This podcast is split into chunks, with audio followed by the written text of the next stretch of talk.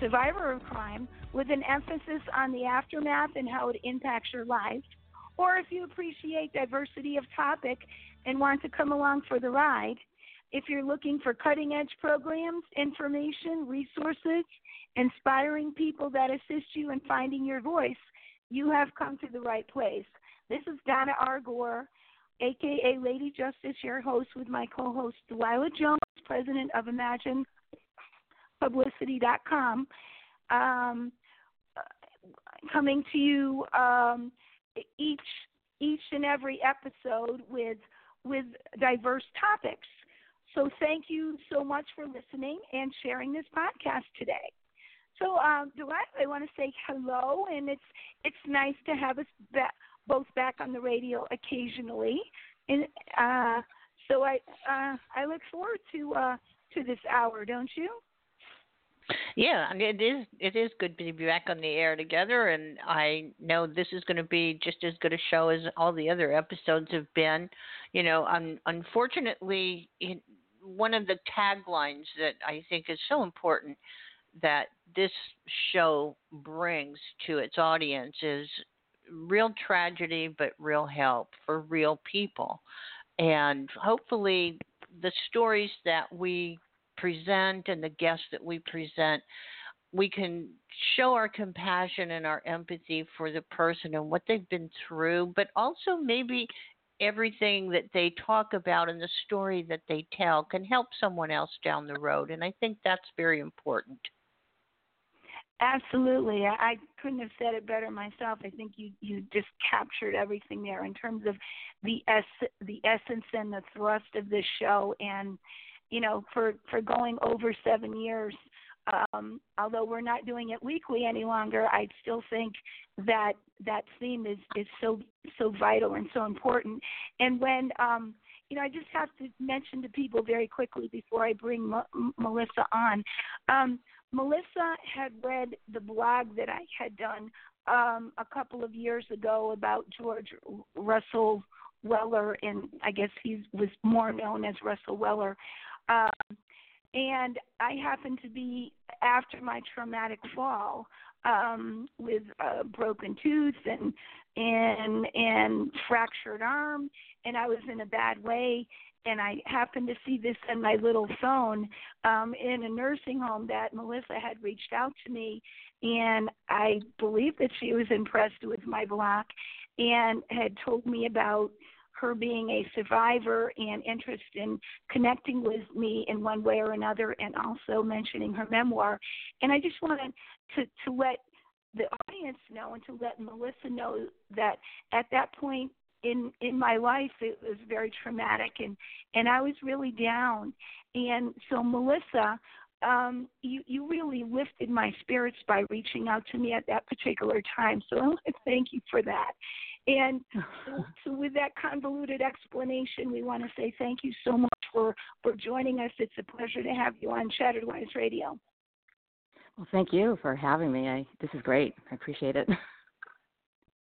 Well, we're we're we're more than happy to tell to tell the story, and it is you know frequently our stories are you know hopefully can help other people, and it's not just a story; it's a true account, and it frequently it's the backstory of what happened beyond the headlines and the sensationalism that we like to get at. So um, prior to us, um, you know, doing something formal right here in terms of the content, I just want to say introduce you a little bit in terms of your credentials. So um, besides you being an author of this memoir, memoir. Um, you you have a BS in nursing. You hold an MFA in creative nonfiction from Vermont College of Fine Arts, um, and you've studied under some very um, pr- prestigious people. Um, and you and you also um, have you're a recipient of the Vermont Arts Council Artist Developmental Grant and a Vermont Studio Center uh, Merit Grant. Um, you are a journalist, a volunteer for United Way, and a public speaker on on topics of, of traumatic brain injury and post traumatic stress disorder. So, um, with that kind of a background, both personally, um, you know, prior to you having um, this tragedy happen in your traumatic brain injury, you came to this with a nursing background. So that's that's very interesting to me. So you, in in in for for good or for bad, you knew more than the average person about what was what was happening. Um, with me being in a, um, a, a medical field in healthcare previously as well. So I don't know. Can you can you let us know, given your background, um, Melissa, what how did how did the nursing background um, help or hinder you when this happened? Uh, well, that's a good question. Um, I think both. I think it helped in the sense that at the scene of the accident, which I, I don't remember any of it, I was told this after the fact by um, a woman whose name is Tina, who came to my side to help me later on. She told me um, that she wasn't surprised that she when she learned that I was a nurse because for some reason I just kept repeating names of people to be called, and I was able to recite phone numbers from mm-hmm. memory. And um, and I don't know if that was partly related to you know traumatic shock, which makes sense, but there was something about me that you know went into nurse mode. I think you know, you know I've taken care of critically ill babies and children, so that was automatic for me. So maybe right. I think that helped me. Um, I think in terms of the negative side, I think because I knew too much, so it made me very anxious. You know, when I, um, you know, learned that my spleen had been ruptured, and I, you know, I was in and out when I was in the emergency room and wasn't fully conscious. But I remember being afraid, really afraid, and knowing what that could mean for me. That you know, there, are, I mean, many many people live without a spleen. They survive, you know, a ruptured spleen, but there are many people that don't survive that. You know, um, mm-hmm. so, and just knowing the potential consequences of you know having a breathing tube and all all of that. You know, I've taken care of patients in that situation, so that was scary for me. And um, I'm I think sure. sometimes not. Yeah. So. You know, before well, we get before we get to, let's set it up, right? Yeah, the, I um, was just going to say tragic, before we get too far right. into it, why don't we go back to the day this That's all it. happened? Like, right. like before you went to the market, what was your day like? Right. Well, um, I had I was visiting from Vermont. I was planning to visit my sister actually, who lived in Santa Monica at the time, and I had just flown in to LA, checked into my hotel, and I would walk to the farmers market, you know, within probably an hour or so of after arriving. And I wasn't at the market very long. I was, you know, dressed in my running shorts and sneakers. I, I was a big runner, very athletic, and looking forward to just going for a run on the beach and meeting up with my sister later on because she was still at work. And um so, you know, it was a beautiful I remember being sunny at the time, you know, just being excited to be at the market. I had never been there. I heard a lot about it. Um, so that was sort of my day, you know, traveling and just getting to the market, and then everything changed. Was this that vacation, you know. Melissa? Yes, it was. I was planning to spend the week there, uh, so that vacation obviously didn't happen. but yes, right. I was there for vacation. Mm-hmm. One. Yeah. Okay. So you went there, you know, within an hour of of arriving in Santa Monica, correct? Yes, and I my last memory is just standing at a fruit stand and holding a peach, and then everything just went black, and I heard a loud pop of, as though it was a gunshot.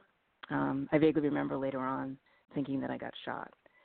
Um, so I had no idea what had happened until, you know, I woke up and could understand more of um, everything that happened around me. You know, doctors uh, explaining, but it was it just was very quick. I didn't even I didn't see the car. I didn't I don't remember hearing screams or sirens.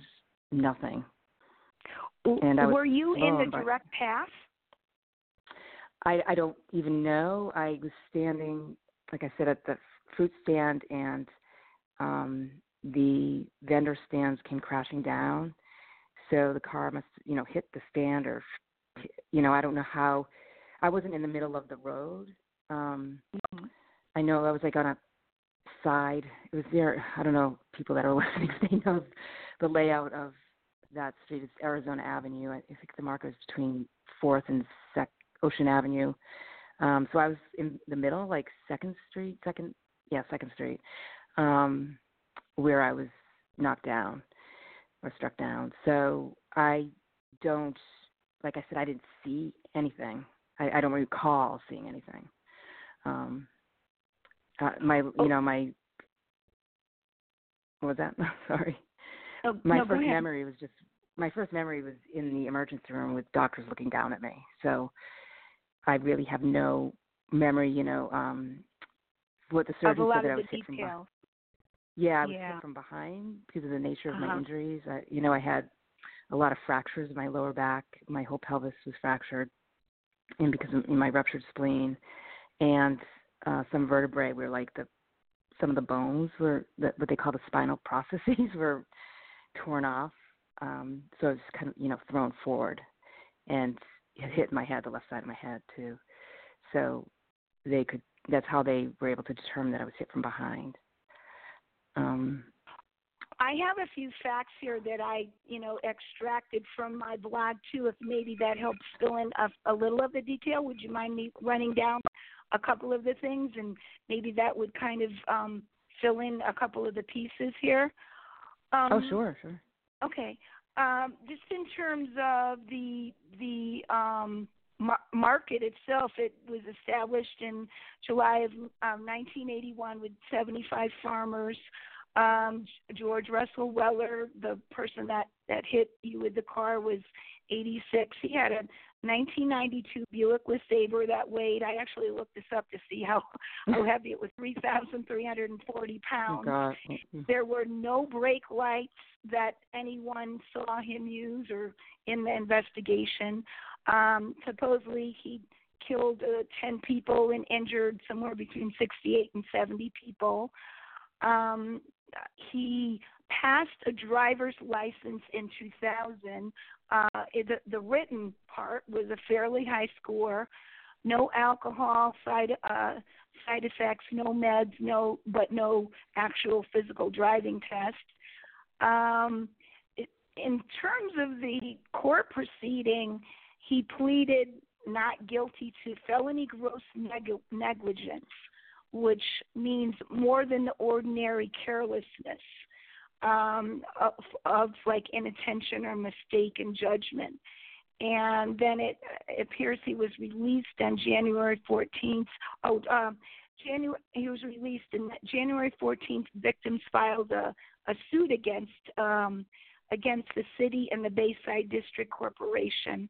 Um, in 2008, the city paid uh, 21 million uh, or paid 21 million in civil suits, um, and that the the judge agreed to 10 counts of vehicular manslaughter with gross negligence um, uh, because of his callousness, uh, enormous indifference to human life, um, and he chose to steer into people, is what the judge had said.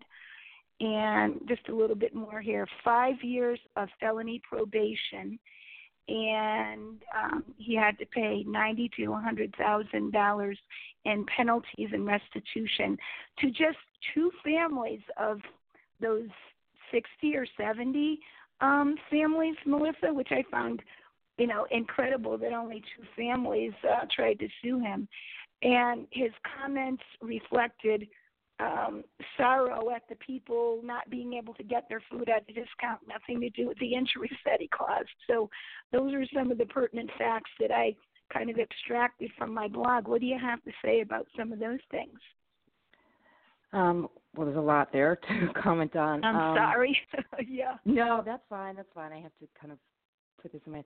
In terms of um, the uh, legal, you know, the lawsuit that you know that went on for quite some time. That was um, you know, I really don't have much to say about the two families, you know, what they got from Russell Weller. Um, right. Right. And it's certainly, you know, I want to just put up front there that, you know, I, you know, I certainly was not fairly compensated for my injuries in my lifetime and, you know, consequences of that. But I, you know, I'm fortunate that I survived, and I'm glad for that. Um, the other thing is in terms of you know people saying that he steered through the market like he, he intentionally i know some people disagree. I don't believe that he intentionally steered you know wanted to kill people. Um i do believe he panicked. I i believe there was definitely some carelessness on his part in terms of uh the fact that he he shouldn't have been driving in the first place. Uh he did have a history mm-hmm. of car car accidents um, he and, did, huh? Yes, I mean, not major, but enough to I would say to raise a red flag, or for family or friends to you know really question whether he should have been driving, and to take some action. And you know that's a whole other story because I understand now years later how difficult it is to just take the keys away from a loved one. Right. So I think what really did him in is his lack of remorse. Um, you know, the scene of the accident, he from what I read and heard that he said to people, you know, if you saw me coming, why didn't you get out of my way? Um, you know, how many people did I hit? That that sort of thing. And so that you know was really disturbing. You at first, I you know, I don't know how I would react in that situation. I I'm sure I'd be a mess. So um, you know, maybe that speaks to his character, who he is as a person, and but I don't believe he intentionally steered the car to hit people, wanting to hit people. Wanting um, to hit people. It's just that he may yeah, have panicked. I believe he panicked. I believe he did. I believe he had rear-ended a car before he sped through the market. Um, he had gone to the post office to mail a letter, uh, the curbside mailbox, and when he pulled away, he rear-ended a car, and then continued. You know, didn't stop. So, you know, was he trying to flee that? You know, panicking and didn't want to get caught? Did he? Right, he got a fender bender. Oh, let's get out of here, mm-hmm. right? Right.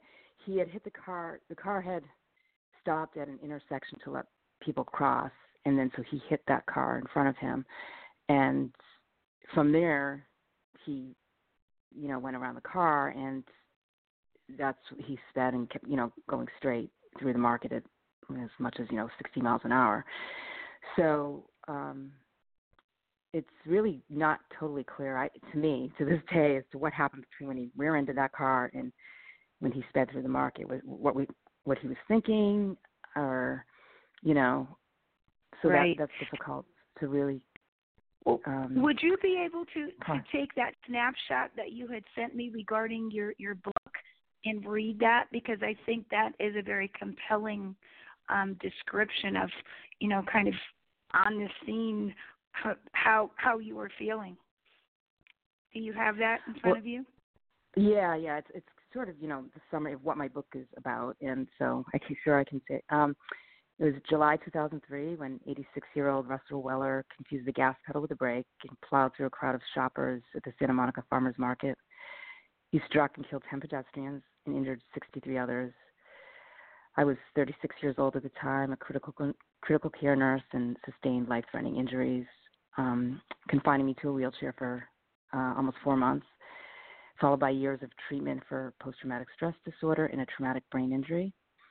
And so, the core of my book and my story is how do you forgive someone who upended your world in an instant and yet refuses to meaningfully apologize and like I said, at the scene of the accident, Russell Weller was heard by witnesses to say, "If you saw me coming, why didn't you get out of my way?" Um, mm-hmm. So, you know, how do we come to terms with that?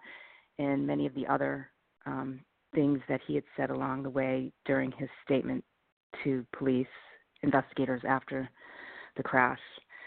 Um, so, yeah, so that's what I've struggled with over the years, and still do. I certainly have come to terms with it um, as best as I can, and Um, but especially when you don't know the person that has caused you such harm, you've never met them, you've never spoken to them, you don't know them at all. So how do you how do you resolve that?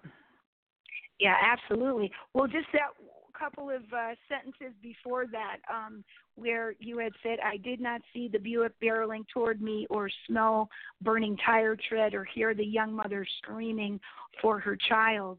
I don't remember much of the destruction of that day, and just though that that's a very vivid picture of you know what mm-hmm. what happened right before there. So I it just really caught my attention, and um mm-hmm. I, yeah, I, I think you're absolutely right. It's kind of nebulous because you maybe you want you you feel bad because you're a nurse and you're a good person and you're helpful and this is an elderly person and you're not supposed to hate elderly people or you know dislike them and but look what he did.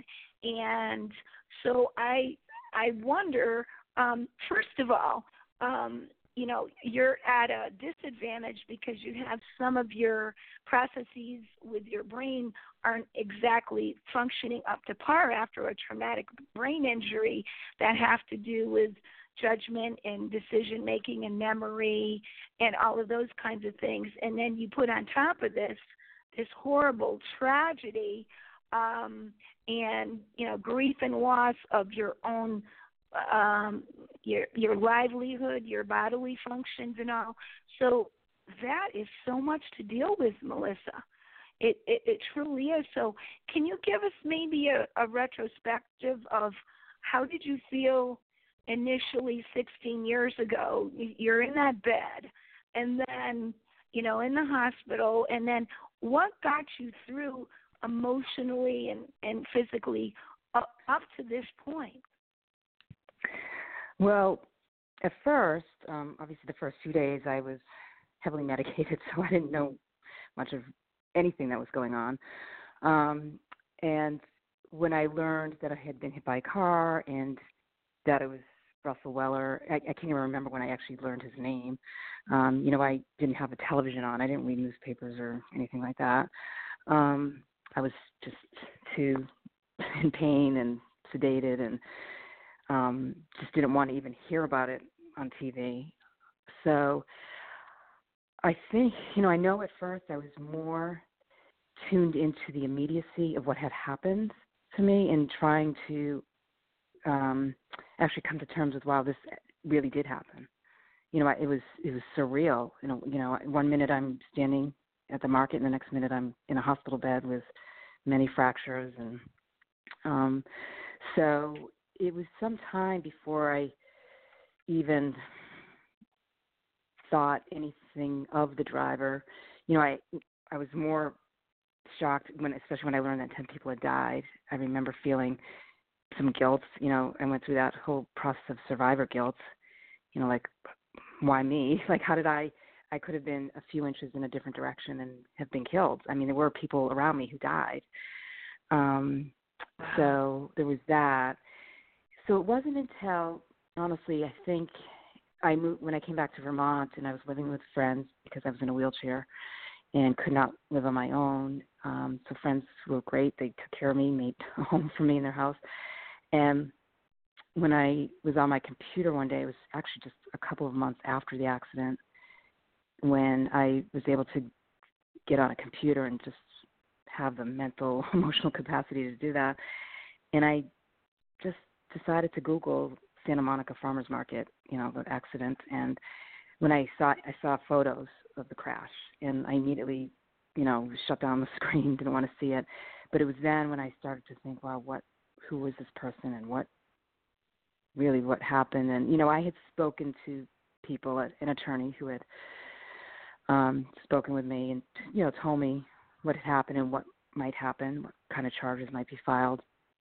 Um, but I was still um, in this place where I couldn't believe, still didn't believe it happened, and didn't believe, you know, that this man could be a murderer. Or who who was he? Like what what made him do this? And um, so and then it wasn't until I think it was September 2003 when I heard an NPR broadcast about older drivers, you know, in the wake of this crash, and that's when I really became angry. I think because it was an older driver who was saying how he didn't do well. I think it was on a written test he had taken, but he was going to keep driving, and that you know something to the effect of you know that he had been careful all his life. Now it's other people's turn, and he's he's indifferent. And I was really angry, and mm-hmm. you know angry with him, but I was also ang- it, it allowed me to be angry with Russell Weller and thinking more about his family and why didn't they take the keys from him. So there was a lot. There was, I think there was a lot of back and forth. There were many moments where I felt bad for him, um, and then I, you know, I'd swing back and forth. You know, this pendulum of anger and, and sadness, and and had trouble figuring out what I should feel. You know, mm-hmm. Did he have a family? Like I, um, as far as I know, he had um a niece. Um, I, yeah, niece. His niece. I think he had one daughter and, and a nephew, a niece and nephew. Um, yeah, I think just one daughter. Yeah. And were they involved? I mean, were they involved in terms of any of this? Um, yeah, I mean, I'm sure they. I mean, they were, you know, quoted in newspapers and things like that. Um, they, I know that his nephew was. I, I, it wasn't much from his daughter. Um, mm-hmm though she wasn't, you know, heavily involved, and um, so I don't know what came of her role in the aftermath. Um, I know they were very protective of him, um, which makes sense. uh, mm-hmm. He was ill. You know, afterwards he really went downhill in terms of his health. Um, it was pretty much yeah, a recluse stayed at home.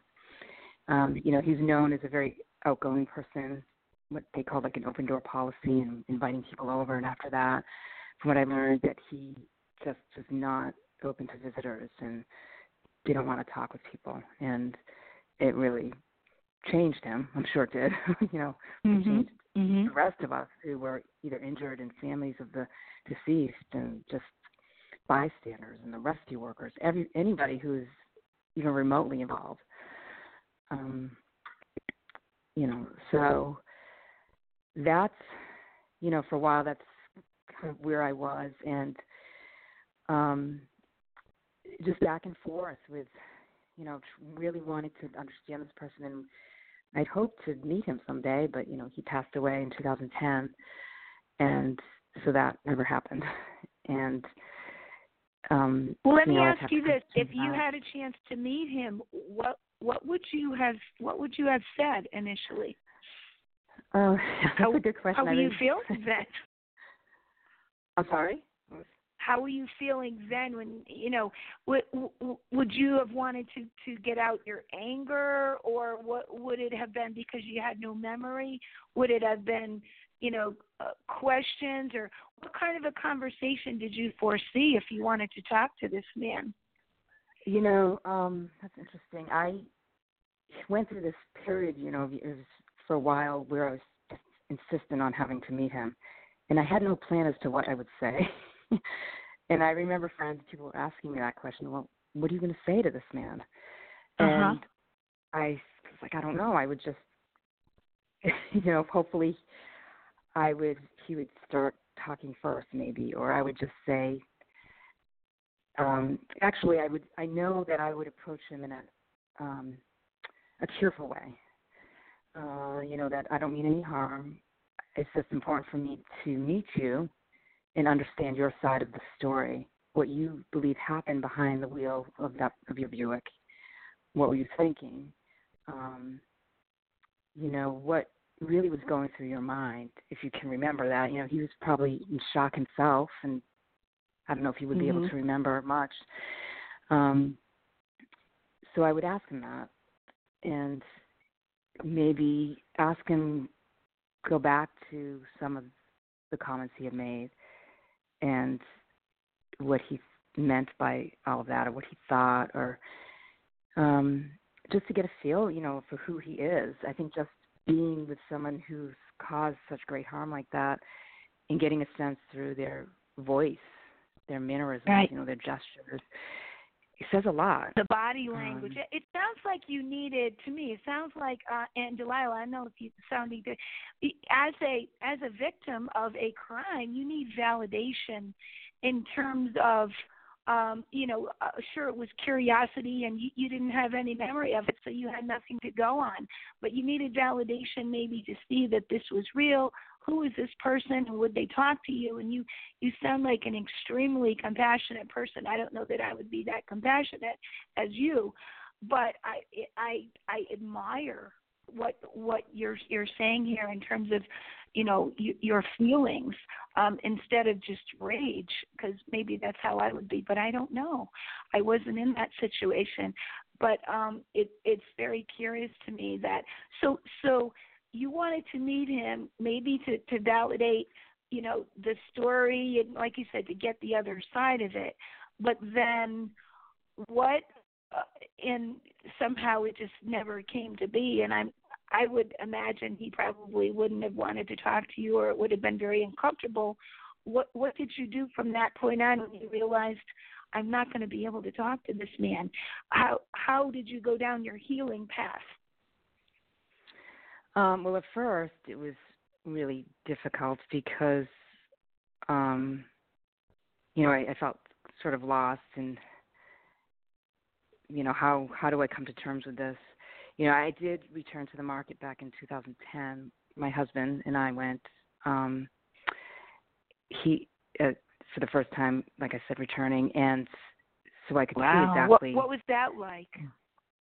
You know, it was interesting. Um, the woman who had come to my side to help me, um, she, you know, lived in that area, so we met her, up with her, and she we walked to the market and through the market with her. She showed us exactly the route that she had taken when she was walking to the market that day. So she witnessed all this and where she found me. And so um at first it was almost like I had never been there. I didn't really I didn't recognize anything. And uh-huh. so I, I didn't I didn't cry right away. I couldn't I was just it was again it was surreal. It was a little bit of an out of body experience, I think. Like I was looking at this from the outside and it didn't it didn't make sense to me. And then you know after a little while there was places that looked a little familiar but i wasn't sure if it was because i'd seen so many photos of it. Um and so i because i had no memory it was just it was seemed all new to me. And i met vendors that were there the day of the accident. And mm-hmm. i actually there was actually a someone who was there who had been injured at the accident too. Um, she just happened to be there the day, that, you know, when I was at the market, and so we talked, and um, you know, it was, and just hearing people describe, you know, the vendors describe what they remember, those vivid, vivid memories. You know, there was one gentleman who was reaching for a watermelon, and he just turned and suddenly saw the car barreling down the road, and you know, people running, and the car coming to a stop and there was you know body under the car and people trying to lift it up off this person and you know and all this was happening around me as i was lying on the ground and having i had no idea. Um so it was it was really really strange just to be there. I was i was glad to be there. I needed to be there to go back and just see the people, of the community, because they're just wonderful, wonderful people. The, the farmers, the mm-hmm. vendors, the, you know, this is their livelihood, and they love. This is what they love to do, and what they love to I do, want, and they they rebuilt it. Right? Yeah, and I wanted to be able to see them, and and I guess also show them like I'm okay, I'm standing, I'm here, you know. And I think it it felt good for them to see that, to see people that could come back, and to not be afraid I mean, I was I was terrified. of You know, when I went back for the first time, there were they had cars. I think it was police cars just blocking off each entranceway. It wasn't until much later, I think it was 2011, where they have new barricades put up. Um, so, yeah, it was really helpful for me to return and you know put it well, it sounds like they reconstructed things for you eh, by virtue of the fact that you didn't have memory of it and that you know you can't say it was a flashback because it wasn't in your memory in the first place so that i just can't imagine that must have been extremely um uh, well, uh, unique and unusual, and I'm sure it was very good to have the support of your husband. Now, you you had told me you you had already known your husband and he was there um but then you know you hadn't gotten married until like years later or whatever. Is that right? Um it was about a, a year later a little more than a year later. We had met just once prior to the accident about three weeks before that three weeks or a month before that. And um so i was you know i didn't see him again until December of 2003 because I was living with friends in a wheelchair, and he had kept in touch. Um, he's in a band, an Irish band, and so, and I played oh. Irish fiddle, and I still do. Mm-hmm. And so I met him through a friend who was in his band, and you know he invited me to play music with them, and you know I was excited to do that, and I but I was planning you know to go away to California, and I said I'd you know connect when I return, and obviously when I returned, he was in a wheelchair, and I wasn't in the greatest shape. So, um, but he, you know, continued to stay in touch, and so we reconnected that December of 2003, and then we were married the following August. Um, oh, what a yeah, what a so, special story! Wow. Yeah, yeah, it was great. So he, you know, he's been with me through a lot of the recovery in terms of the um, brain injury and PTSD issues with PTSD. Um, and that you know when we returned to the market he was right there with me and i was insistent on trying to find russell weller we actually drove by his house um i had his address so we stopped by his house but it looked like there was no one there um and there was a no trespassing sign or no solicitors or which scared me away so it i never scared even you knocked away well, it was well, all the shades were down. There was no car in the driveway, and I, you know, so I never knocked on the door. Uh-huh. Um, and you did go up to the door though. I did, I did, and I that's where I saw the sign that said no trespassers. This big, you know, and I just I couldn't do it. Um, and turned back. Um, and I happened to have a um it was Valentine's Day, ironically enough. And so oh. I had a I bought a plant, a sweetheart rose plant and I left it at his um doorstep. No note, I just left it there. And turned and walked back to the car. Basically actually probably ran back to the car. uh shaking, terrified, just because, you know, people were saying don't show up at his house. It's not a good thing, you know, it, it's yeah, you know, it be like he won't har- harassing you or... Yeah. Right. And so I and I didn't listen to anyone. I I have to meet this guy. I don't know. I have to. I think you're very courageous in that situation. What do you think, Delilah? Oh, I definitely have to agree with you. I I you can't even imagine going through an experience like that and and still I'm sure even today there's still a lot of questions that will never be answered for you. Um, but I, I had a question um, about Mr. Weller. Now, I understand there was a lawsuit, correct? Um, yes. Well, against the um, it was against the city, and yeah, he well he's charged, you know, with the crime, but then there's mm-hmm. also the lawsuit, the civil suit. Correct. Was he ever given a psych evaluation? What was his um that would give anyone an insight into his state of mind. Yeah, they should have done that. I believe there was. Um, from the research I've done, I found I have you know found something that indicated that he did, but I don't think it was admissible in court. I think they didn't use that. Um, or like a sure neuropsych. Um, Melissa? Yeah, yeah. You know what a yeah. neuropsych is, yeah. Yeah, uh, yeah. Actually, I've had a few of those myself with my brain injury, so uh-huh. I understand that. um, so yeah, um, so he did. I believe he did have that. But um, why wouldn't I, it I mean, be admissible? I'm curious. I, yeah, I don't. I don't understand. I don't know why. Um, I think you know between the attorneys and that they somehow were able to not use that. I well, think it was. that's I mean, a legal ploy. I guess. I, I, I don't I don't know. Yeah, I think you know he was taken to the hospital right after the accident. They pulled him out of the car. Actually, bystanders pulled him out, yelling at him because they had they thought it was a terrorist attack. Mhm. And you know this wasn't long after 9/11. This was only a couple of years later, and people were, in, especially these days now, true. were really yeah.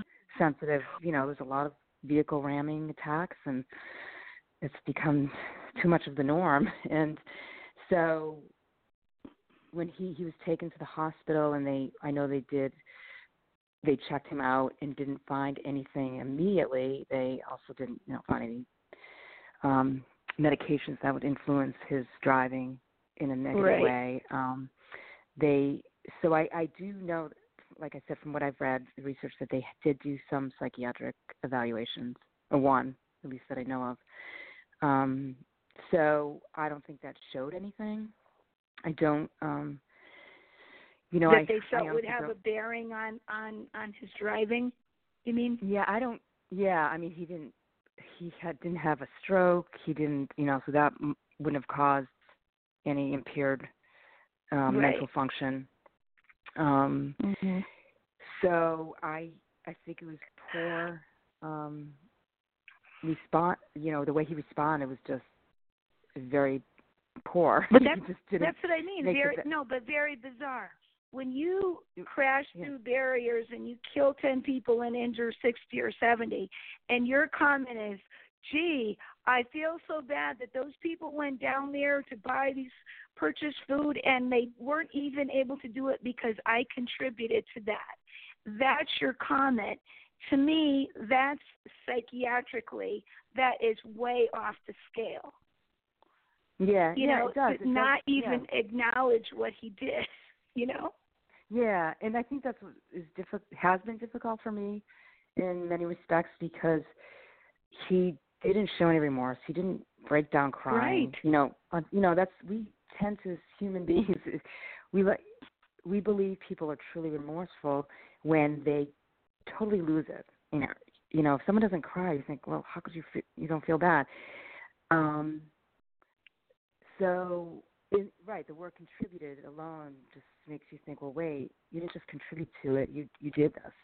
you caused Um, it. Right, and there was a And- lot of instances where he told the police where he was like blaming the car itself. So, um, which was odd.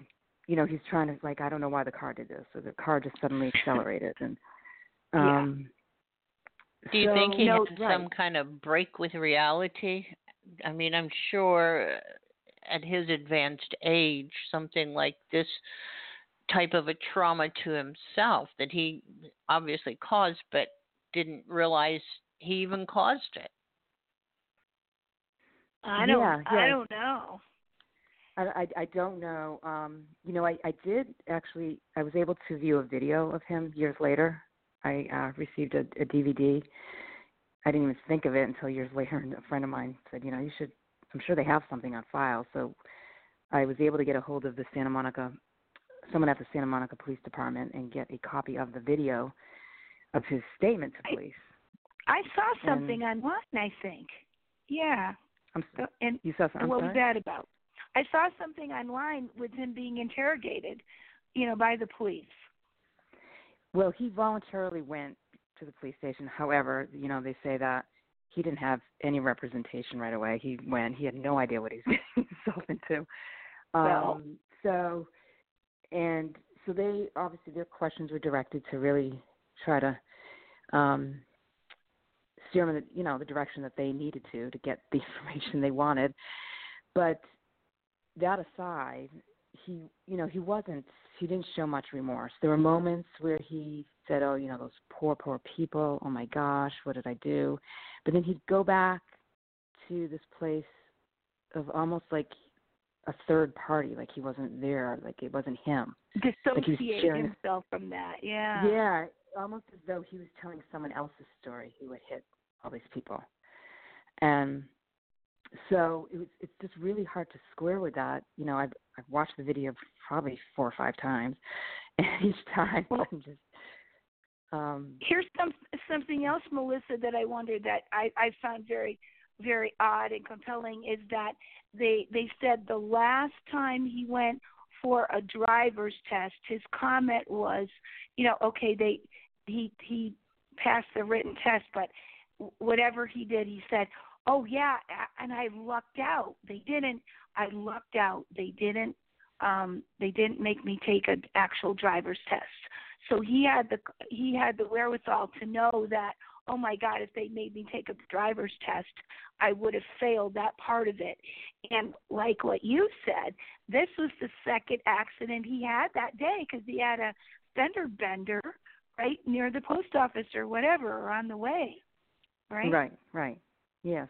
Oh my so right, god. that comment that also was a a turning point for me in terms of my anger. I was very angry hearing him say that, reading that in news articles, thinking, "Who the hell do you think you are?" You know, mm-hmm. you're famous. I lucked out when you killed ten people and ruined many, many lives. Um, so Yeah. yeah, you know, I, who who says that? You know, and so it is. It's really difficult. I think what's hard for me in particular is that to outright admit that okay, maybe this person did it intentionally, which, like I said, I don't think he did, or that he wanted to cause harm, is frightening. Because to be in that place where wow, I got struck down by someone who is a murderer, maybe, like how, Mhm. like it's just, I can't even. I still to this day, that's really hard for me to process um, that he, that's I was in that place. Um, that that could Right. happen. That he, you know, and I don't see him as a murderer. I don't use the word that there are evil I, people in the world, right? There are evil oh, people. well, of Could course. he be Oh, of course. I, I don't think he's evil. I think he's just completely. Um, he lacked remorse. That's like I said. That's what really did him in for not just his what he was charged with, but I think for a lot of us, you know, people that were in the courtroom, um, other victims and families of the deceased. They, I mean, they said that too in the past that they just wish that he would be. He wasn't even at the hearing, wasn't you know, sorry. the trial. He could. Um, they wanted to hear from him, and Mhm. I know he was sick, but that's the least that you know he could have done. It would have been nice to have at least that hear from his voice firsthand. There's something about hearing, you know, the sound of someone's voice say, "I'm sorry," and to be able to understand and decipher if they really are sorry. Um, so Were you in the situation in terms of um I know they had court proceedings about this. Were you able to give a victim impact statement? I did not. No, I did not. I mean, I was in. I had been in the hospital, and then I came back to Vermont. Um, I so you know, and I wasn't at any of the hearings or any of that. Right. Um, but did they give you an opportunity to send in a written statement? um, no, I didn't do that. No. No. Um that that would have been another vehicle for you to try to um provide your you know your voice in in this Mhm. process but perhaps there wasn't anybody there sufficient you you never met with like a victim advocate No, never. No. I also Lila, isn't that terrible Well, Well, it, it is yeah. a little shocking. You would think that there would be advocates all over the place for you know this many injured people, and especially going into a lawsuit like that. And and I, I think we've brought this point up many times, and you've written about it many times. Is that victims of crimes a lot of times don't know what they are entitled to. They don't right understand or or just who thinks about it you know you don't know Right. until something like this happens to you what what services and resources are are available Well, the attorney should have should have done done that part of it. She's severely injured and traumatically brain injured. For God's sakes, people got to help you in those situations. Yeah, but again, I mean, honestly, people drop the I ball. felt, yeah, I mean, I had a lot of support. You know, I came back to Vermont. There was a lot of outpouring of support, family and friends, and people I didn't even know, um, sending me cards Mhm. and things like that. But and I felt, I think, you know, it was a little overwhelming. It was actually very overwhelming at times. Yeah. And um, so, and there was, you know, I got to this place too where I didn't see myself as a victim. I don't like that word. I don't know. It just it sounds But a survivor. That's more positive. yeah, You're a survivor. I, yeah, I went quickly. I think from that victim mentality to survive. Like I'm just going to survive this. It's you know as difficult as it is. Victim. It just sounds like navel gazing, almost too self pitying, and um, right. So that that word is really difficult for me to. I'm sure. Yeah. It is. Um, Well, can you tell me, um, are you in touch with any of the other survivors? And have you become besides the lady that found you? Have you have you made fast friends? Of, uh, that that circle of people that you you know, or any of them? Well, definitely the woman who came to my aid. Um, we have been in touch ever since. Um, actually, we just touched today. I was emailing her about something.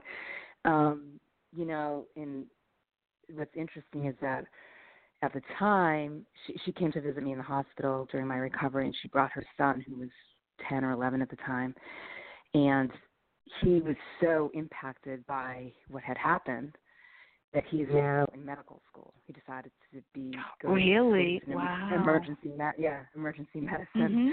and so I'm really, I feel like I'm it's not my child, but I feel like I feel proud of him like his mom does, and it's just you know I smile when I talk about him because it's just it does my heart good that he this affected him so, and it could have changed his life in a hugely negative way, but it didn't. You know, But it he did something with this with what happened. So, he you know, made it positive. yeah, it goes to show you like the ripple effect of trauma and what it does to people in both positive and negative way. Like you talk about post traumatic growth. You know, Yeah. when- to get through Can can you? I'm sorry. Go ahead. no, just about, you know, getting through the trauma and pushing through and okay, I'm gonna grow from this. What you know, it's not conscious all the time, but um I'm gonna choose to Yeah. to do something. it is a choice in terms of how you you deal with you cope with mm-hmm. all of these things. And you know i just want to give you a little time check. We have about seven minutes left. So it time is going by quickly but i want want you to maybe talk about when when did you consciously decide that you were going to take the path of try try to go toward the forgiveness path forgiveness slash healing? And tell but tell our listeners uh, and and us how how you came to decide to write this memoir and where where is the what's the status of your memoir? What what is it that you'd like to do now? What's the statement? What's the purpose?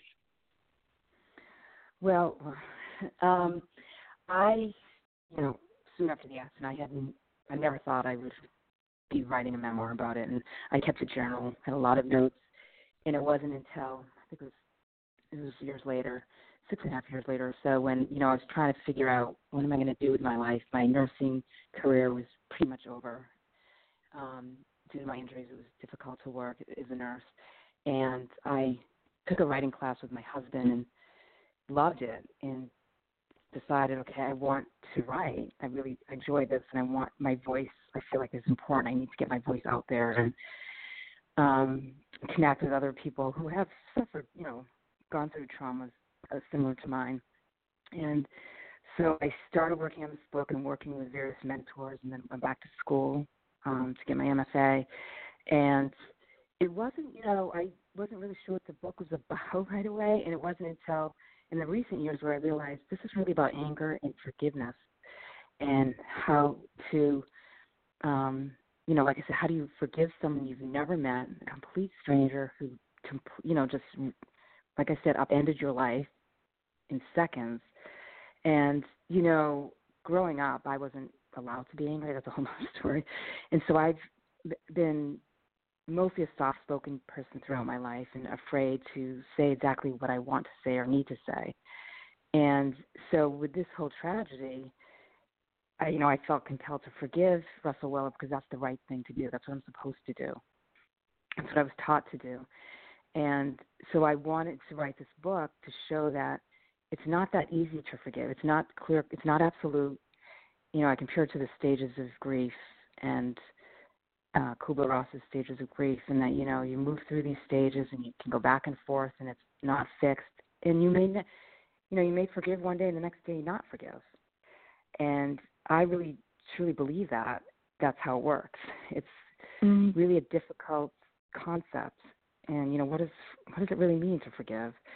And so I think for people that have struggled with this and I'm sure there are a lot of people, people that have been victims, I'm using that word, victim or survivors of these mass traumas, other vehicle ramming attacks we see all the time now. And, um, you know, we're in a state of the world where this is happening more and more. And how do people cope with that? You know, we're, it seems so random. Like you're out one day at a market or at, you know, any you know New York City, a bike path or something, and suddenly this car rams into you, and your life is you know over as you know it. And so you know you know some of these car ramming attacks are people that are mentally ill, and so are they really a perpetrator? Like how do you so how do you face that and yeah um, move on? All good questions. So you you have you have created now. I don't know is is your memoir finished or nearly finished? I know you said you had a um, tentative title, right? Yes, it's tentative. It's um, I talk I about that. I I'm pretty finished with it. I still have uh, some tweaking to do with it. Um, so, and the title, you know, at first I thought it'd be called The Peach because my last memories of holding a peach, but um, I'm think you know I need to change that because something that reflects more of the book, the you know the crash itself and what happened. Um, you know, the peach is very symbolic. It's you know, like I said, the last thing I was holding, and peaches are you know they smush easily.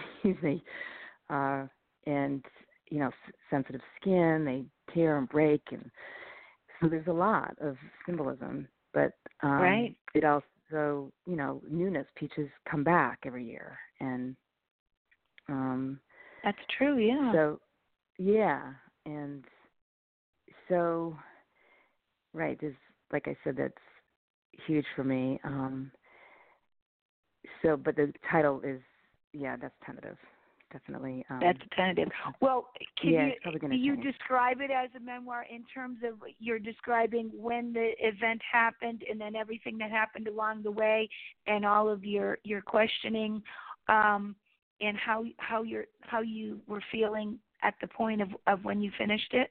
Is that is it the entire story? Is that what the um what it contains? Well, it, it it's between you know the the incident itself and um ends around the time of like when I um I viewed a video of uh Russell Weller.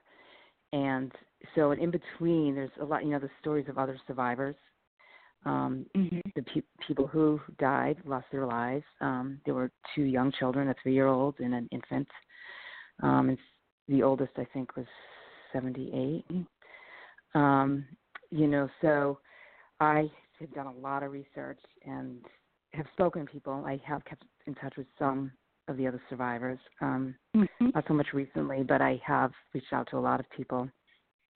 And well, it, it, um, go ahead. Go ahead. It, it sounds wonderful. I, I'm hoping that you can connect with uh, with a publisher. There was one person I could recommend to you, and um, unfortunately, in about a minute or so, we're going to have to end. Is there? Um, it, are you amenable if if people may want to get in touch with you, or do, do you have your? I know I know you're on some social media. Would you like after having listened to this podcast, if other people would like to reach out, are you interested in that? Is there any contact information you'd like to give us? Well, um, I have my website, which is melissacronin.com, and so people okay. can certainly send me, you know, emails if they have questions or thoughts or whatever. Um, you know, that's probably the easiest way um, to reach out. And I am on social media. I'm on Facebook. I'm on Twitter. Yeah. Um, and well, that's yeah, good. I'll so have I think, Facebook friend you. I know you're on Twitter. Um, I'll have to. We'll we'll have to continue to, to. I'd like to keep in touch with you because um, I just think we have a lot in common, and I I want to um, thank you so much for um, taking this time. And it's like bearing your soul, but you don't know part of what your soul is in this event. And I I really do commend you for for your generosity of spirit and and love in the face of tragedy. Um, I'm really impressed by that. So, uh, Delilah, do you have anything uh, to add? I just want to thank you also, Melissa. I know you know it's it's not easy. It's not an easy story to tell, and I know that this is difficult for you as well. But I thank you for taking the time, and I know other people out there will take away something from this. Yeah, I hope so. I hope so. That's my goal. Definitely, and please do keep in touch with us mm. about about the progress of your book too, because we want to know that. So everyone, go to Melissa the two S's Cronin.com so you can read more about it. So uh, that just about. Uh, thank you so much, Melissa. That uh, thank you closes our our our our episode here with Melissa, and we will see you next time on Shattered Lives Radio. And please don't forget to listen to the informational podcast that I also have on Anchor and many other platforms. Thank you, Delilah.